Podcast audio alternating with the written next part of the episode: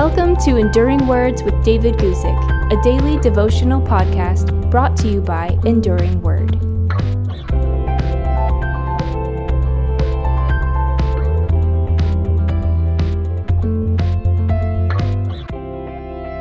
Today, I want to talk to you about a different kind of righteousness and read to you a couple of verses from Jesus' famous Sermon on the Mount.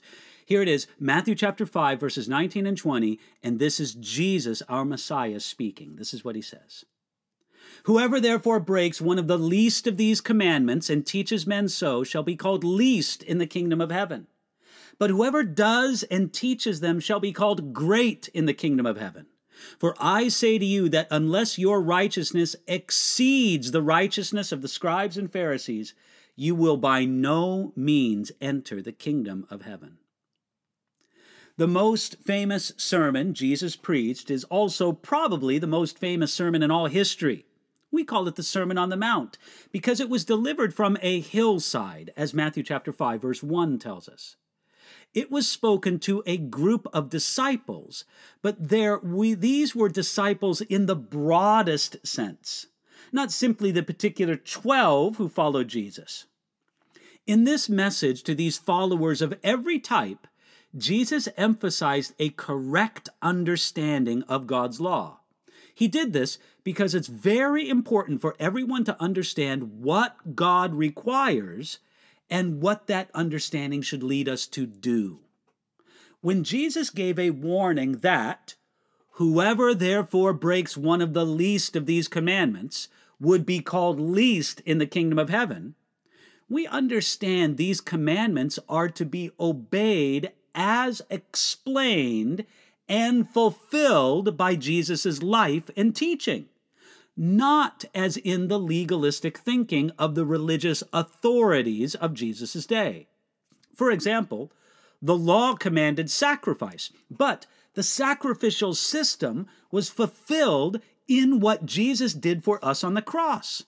So we do not run the danger of being called least in the kingdom of heaven by not observing animal sacrifice as it was detailed in the law of Moses. No, that was fulfilled in Jesus. Jesus wanted the citizens of his kingdom to know that the law remains important. He said it strongly. Whoever does and teaches them, he shall be called great in the kingdom of heaven.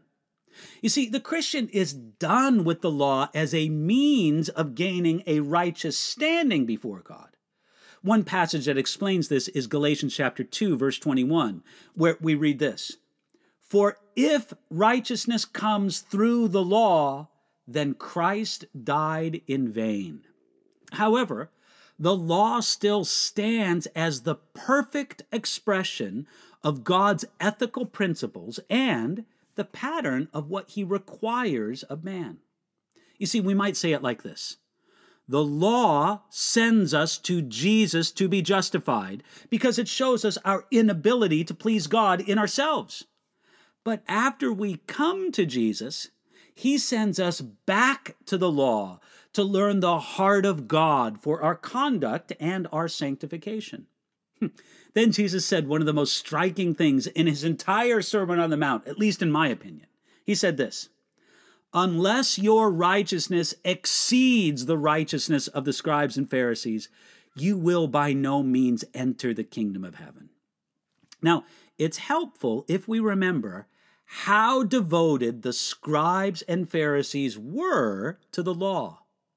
The Pharisees were so scrupulous in their keeping of the law that they would even tithe from the small spices that they grew in their herb gardens. You'll find that in Matthew chapter 23, verse 23. The heart of this devotion to God is shown by some modern day Orthodox Jews. In early 1992, tenants let three apartments in an Orthodox neighborhood in Israel burn to the ground while they asked a rabbi whether a telephone call to the fire department on the Sabbath violated Jewish law. You see, observant Jews are forbidden to use the phone on the Sabbath because doing so would break an electrical current, which is considered a form of work. In the half hour it took the rabbi to decide yes, the fire spread to two neighboring apartments. Now, when we consider how carefully the scribes and Pharisees worked to keep the law as perfectly as they could, it might seem that we could never do what Jesus said we must do. We must do more than match their righteousness. We must exceed their righteousness, or we will never enter the kingdom of heaven. Yet, we can. We can exceed their righteousness because our righteousness goes beyond that of the scribes and Pharisees in kind, not necessarily in degree. Paul describes the two kinds of righteousness in Philippians chapter 3. He says this Concerning the righteousness which is in the law, I was blameless. But what things were gain to me, I have counted loss for Christ. But indeed, I count all things lost, that I may be that I may gain Christ and be found in him, not having my own righteousness, which is from the law, but that which is through faith in Christ, the righteousness which is from God by faith. You see, the righteousness of the scribes and Pharisees was impressive to everybody who saw them, everybody except God. God could see their hypocrisy, their pride, and their self focus that actually corrupted many of the good things that they did. At the end of it all, we remember this We are not made righteous by keeping the law, but by the gift of Jesus' righteousness given to us and received by faith.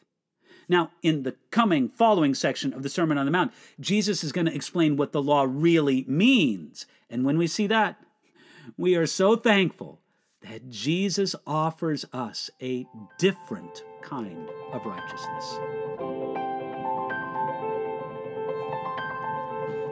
Thanks for listening to Enduring Words with David Guzik. For more information about David's ministry, visit enduringword.org.